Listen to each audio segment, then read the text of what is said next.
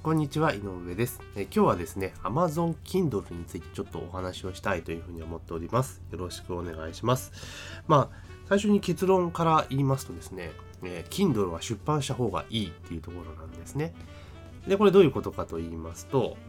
今って結構電子書籍自体がなんか一般化してきてるじゃないですか。Amazon 自体もそうですし、あとは他の、例えばドコモさんが D マガジンをやっていたりとかして、スマホとかタブレットで、まあ、本を読むっていうのが徐々に浸透しつつあるっていう状況があるんですね。私も結構、え Kindle 自体は2年ぐらい前から使ってますし、えー D マガジンに関しても1年ぐらい前からかな、継続して使っています。ですから、え移動中とかですね、え電車乗ってる間とか、え暇な時とか手が空いてる時っていうのは意外にえタブレットで雑誌を読んだり本を読んだりするってことが非常に多いんですよね。だからもう紙で本を持ち歩くと結構重いし大変ですけれども、まあ、Kindle とかそういう電子書籍系であればですね、端末持ってれば、でそれだけで何冊も本が読めるって非常に便利だなというふうに思っております。で、あとはですね、あの、今もちょちょっと言いましたけれども、読み放題っていうのがサービスとして始まってるじゃないですか。で、私、Kindle の読み放題使ってなかったんですけれども、え最近ですね、えーようやっと Kindle Unlimited っていうのを申し込んだんですけど、これやばいですね。いや月々980円で、まあ、全部の本とは言わないですけれども、まあ、ほぼほぼいろんな本が読める、えー読み放題で読むことができるっていうのは、これ非常にあのいいなっていうふうに思いました。あの空いてる時間に例えばビジネス書とかでもあの、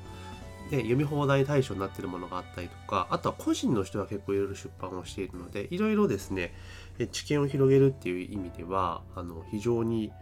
いいサービスなのかなというふうに思ってますこの読み放題。でおそらくですけれどもあの電子書籍が定着して始めているじゃないですか。で利用する方も徐々に増えていると。でそもそも Amazon のプラットフォーム自体利用している方はかなりのシェアになってきているってことを考えるとおそらく電子書籍 Kindle ですよね。これってどんどんどんどんまた裾野が広がっていくと思うんですよ。間違いなく。で、そんな中で、この読み放題サービスっていうのが出てきて、これってまだ、なんとなく知ってる人は使っているけど、ほとんどの人はなんかあんまよく分かってなくて使ってないって感じだと思うんですね。私も実際、この Kindle の読み放題が始まってから、半年ぐらいですよね、結局使わなかったわけですね。Kindle ユーザーにもかかわらず。だけど、実際使ってみると、お、なんか結構いいじゃんって話になるんですよ。だからこれがど徐々に徐々にですね、多分、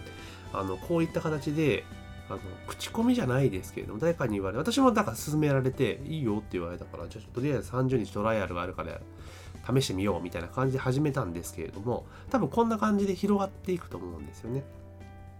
ていう時に結構ですね読み放題だとあのいろんな本読むんですよダウンロードするんですよ。あのどうしてもその買うってなると仮に100円とか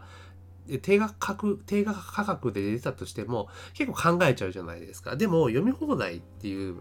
対象になってるとあんま考えないで気になった本全部読んでいくんですよね。ダウンロードしていくんですよ。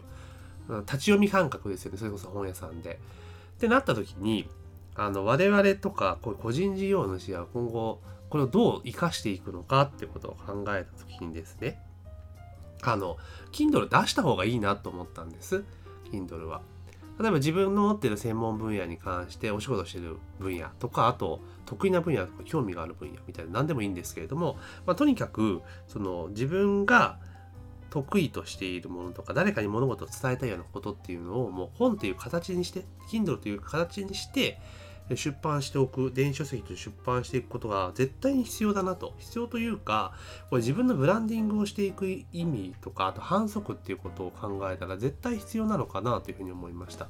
今まではもちろんですねその Kindle 出版していって、まあ、電子書籍出版しているからっていうのである程度なんて言いましょう社会的証明じゃないですけどとか権威性っていうのが演出はできたのは変わらないと思うんですね。もちろん Kindle に出版しておくことによってそれは絶対今後も生きてくると思うんです。えそういうメリットを得ることができると思うんです。ただこの読み放題っていうものがスタートしたことによってですね手に取る確率手に取ってもらえる確率っていうのは多分非常に上がるんですよ。非常に劇的に。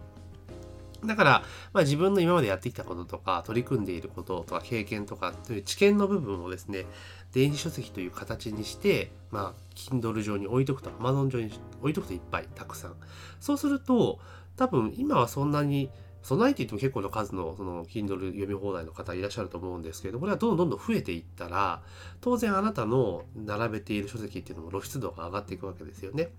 でその中で中に関しての特化して専門分野のことを述べ述べていたりとかバチッといい内容を書いていたら結構ねえって感じですよ。あ、Kindle でこんな分かりやすい本出しているんだっていうところを入り口にあなたとの接点ができる可能性が非常に高くなるなと思うんですね。で集客していく中で、まいろいろね、な媒体が SNS 等々いろいろもろもろありますけれども、Kindle っていう Amazon ですね、Amazon Kindle での集客って何がいいかっていうと、Amazon にいる人の属性を考えるときに、あ、これは絶対他とは違うよなって思うんですね。じゃあ Amazon にいるお客さんの属性って何なん？って考えた時に Amazon にいらっしゃるお客さんを一言で表すと何でしょうか？ってことをちょっと考えてもらいたいんですね。いいですか？考えてくださいね。まあ、言ってもしょうがないんで答えを言ってしまいますけれども、Amazon にいるお客さんっていうのはもう商品を買おうとしてるお客さんなんですよ。物事を、物を買おうとしている人。買うっていう前提で Amazon にいるじゃないですか。ね。だから、あの、普通の Google とか Yahoo とかで検索してる人とはちょっと次元が違うんですよね。だからそういったもう買うっていう意識がある人との接点が持てるっていうのは非常にですね大きいチャンスを秘めているんじゃないかなというふうに私は思っています。ですからそのある程度やっぱり本を持って権威性とかっていうことも先ほど言いましたけれども演出ができるわけじゃないですか。だから自分がやってきたこと例えば今会社員でお勤めの方であれば例えば自分が今専門でやられていること例えば経営戦略を考えたりとかマーケティングをしたりとかあと財務とかやってるとか多分いろいろあると思うんですよ。でそこで得た知見っていうのを簡単にですね、まあ、あの本って言われるとちょっとえー、と思うかもしれないですけれどもそんな難しくなくてよくてあの本当プチノウハウ的なことあのこんなことやっててこういう結果が出ましたぐらいな体験談経験談みたいなことを書籍としてですねあのどんどんどんどん作って Kindle に置いておくと仮にあなたが今無名であった、まあ、ほとんどの人は無名じゃないですか。極端な話、世の中一般で考えた時に。だけど、ひょんなことから結構有名になる。有名というか、あなたの名前が売れるって可能性も十分秘めているなと思います。で、YouTube が、あの、一時っていうか、今もそうなんですけども、まあ、普通の素人の人が YouTube を使って、いろんな面白いことやったり、ネタやったりとかして拡散していって、芸能人になったってケースってあるじゃないですか。今度はそれが、その、何て言いましょうかその面白いとかエンターテインメントだけではなくて Kindle って媒体を使うことによって専門家として世の中に自分が売り出していくとか売れていくっていうきっかけになり得るのかなと思っています。で結構あの雑誌とかあるじゃないですかそのお金儲け系とかスパとかなんかありますよねいろいろ。そっち系の人って結構意外にブログをチェックしてるんですよ今ね。ブログ。で、ブログで定期的に情報発信をしていって、そこそこ成果上げてる人に、取材申し込みをして、みたいなことが多いんですよ。多分、今後、それって Kindle とかにもシフトしてくるんじゃないかなと私は読んでいます。ですから、メディアにどんどんどんどん露出をしていくことによって、で、最初、まあ、もちろんリスクは当然伴いますけれども、もちろんそのマスの媒体取り上げられると、その認知度を上げる効果って非常に高いので、Kindle っていうのはそういうところの入り口として使う手も十分あるかなというふうに思います。なので、ちょっと話それますけれども、まあ、ブログで情報発信をするのであれば、ブログだけではなくて、そのブログの内容を、まあ、ある程度ちゃちゃっとまとめて、まあ、Kindle で出版してしまうっていうのも一個のやり方かなと思います。その方が、あの、まあ、新規お客様を取れるっていうのもありますし、やっぱ本っていう形、コンテンツになっているっていうのはやっぱ見え方が全然変わってくるので、ですから、そういった形でせっかく自分の持っている資産とか財産、そのネット上にある媒体ですよね。ブログとか。っていう形のものをうまく利用して、えー、きっと出版するっていうのもありじゃないかなというふうに私は思っております。ですから、電子書籍と本を出すっていうことなると結構なんかすげえことだと思っちゃいますけれども、意外に Kindle って簡単に出版できてしまいますので、ぜひですね、チャンスを、特にあの独立を考えてらっしゃる方、起業を考えてる方、脱サラを考えてらっしゃる方なんかは、あの早いタイミングであのこの Kindle っていうのを出しておいて、その会社勤めしてる間にどんどんどんどんその自分の認知度を上げていくっていうのは一個のやり方かなと思います。私はもうね、退職しちゃいましたから、まあ、これから Kindle を使ってっていう話になるんですけれども、今振り返ると、これ絶対在籍中にやっといた方がいいなというふうに思いました。別にあれじゃないですか。その、まあ、ね、まあ、極端な話ビジネスネーム使って全然いいわけですから、あの、全然副業っていうよりも、その先々を、Kindle で稼ぐっていうよりも、Kindle って基本的にはその、反則媒体というか自分を売り込む媒体っていう考え方の方が私は適してるんじゃないかなと思ってますので、なので、まあ、副業だけ、副業の方というよりも、まあ、今後脱サラとか、企業を考えてらっしゃる方は、ぜひですね、Kindle 出版っていうのを挑戦していただけるといいんじゃないかなというふうに思っております。で、私もですね、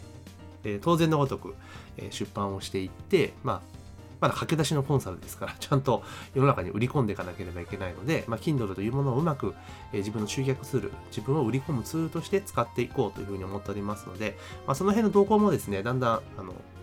結果が出てきましたら、随時、このポッドキャストでシェアをしていこうと思っておりますので、ぜひですね、楽しみにしておいていただければというふうに思っております。またですね、その Kindle に関してちょっと質問とかありましたら、え私宛てにあのメッセージをいただければ、え対応させていただきますので、あの、ぜひですね、一緒に Kindle やっていきましょうという話になります。というわけで今日は、え Amazon Kindle っていうところのお話をさせていただきました。この音声は以上になります。ありがとうございます。